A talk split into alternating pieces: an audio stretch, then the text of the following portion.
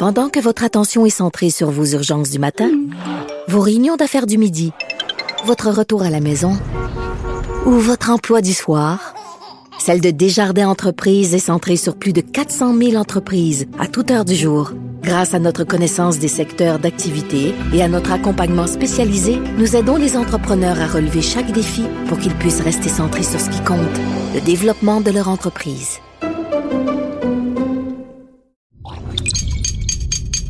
Cube Radio. Salut, c'est Charles Tran avec l'équipe Dans 5 minutes. On s'intéresse aux sciences, à l'histoire et à l'actualité. Aujourd'hui, on parle de population, de l'étude des populations. Jour 4 du confinement forcé, télétravail, école fermée.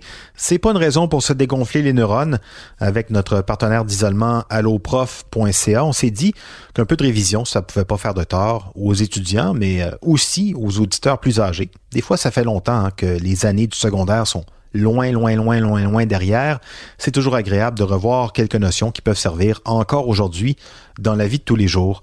Aujourd'hui donc, le calcul des populations.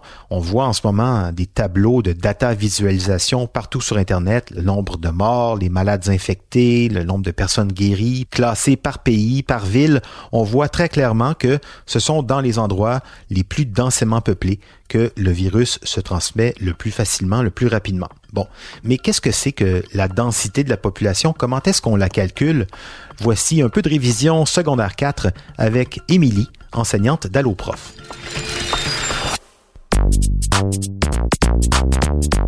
L'étude des populations comporte plusieurs concepts qu'il est important de distinguer dès le départ.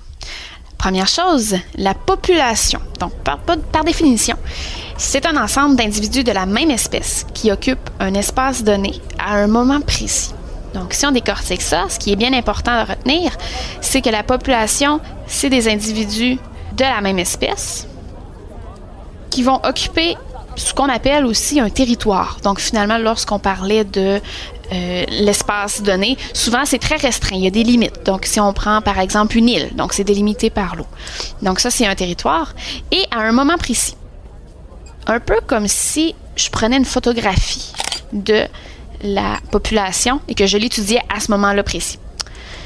Au niveau de la taille, c'est assez simple, en fait. C'est le nombre directement d'individus qui composent la population.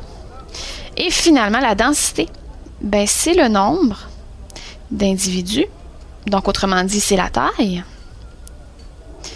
Et on va diviser ce nombre d'individus-là par une unité de surface.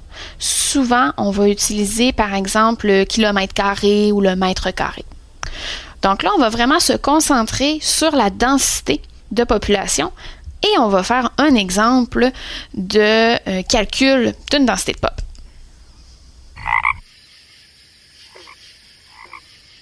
Donc ici, j'aimerais connaître la densité de la population de grenouilles dans l'État. Donc, pour ce faire, j'ai besoin de deux choses. Je vais avoir besoin du nombre d'individus de la population, donc finalement la taille. Je vais avoir aussi la surface qui est occupée, donc la superficie du territoire occupé. Donc, la superficie ou la surface, c'est assez simple. Elle a déjà été calculée. Souvent, elle va être donnée ou elle va être très facile à calculer. Donc, dans le cas ici de l'exemple, la superficie de l'étang est de 1,3 km². Donc, on va pouvoir réutiliser ça tout à l'heure dans notre équation. 1,3 km². Maintenant, pour ce qui est du nombre d'individus. Dans la réalité, la taille de la population est souvent calculée de différentes façons, entre autres par ce qu'on appelle la technique avec les parcelles. Donc, si tu veux plus d'informations sur ces méthodes-là, tu peux aller voir la fiche l'étude des populations dans la bibliothèque virtuelle d'Alloprof. Nous, ici, c'est plutôt facile. On va tout simplement compter le nombre de grenouilles qui sont dans l'étang présentement. On en a 32. Donc, le nombre d'individus, j'en ai 32. Et je vais diviser ça par la surface occupée qui était de 1,3 km². Lorsque je prends ma calculatrice et que je fais ce calcul-là, je me retrouve avec 24,62 grenouilles par kilomètre carré. Donc, ça va toujours donner ce type d'unité-là.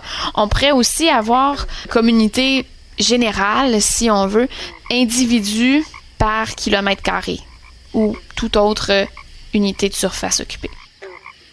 Donc voilà, c'est de cette façon-là que tu vas arriver à calculer la densité d'une population. Fais toujours attention à garder la même espèce lorsqu'on calcule. Donc si on mélange deux espèces ensemble, fais bien la distinction.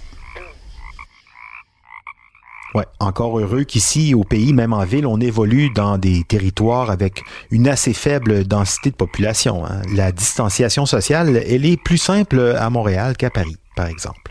Vous pouvez retrouver toutes les vidéos, les centaines de vidéos d'Alloprof sur leur site alloprof.ca, sur leur chaîne YouTube aussi, ainsi que sur les réseaux sociaux. Merci beaucoup, Émilie Casista, professeure chez Alloprof. C'était en 5 minutes, en confinement.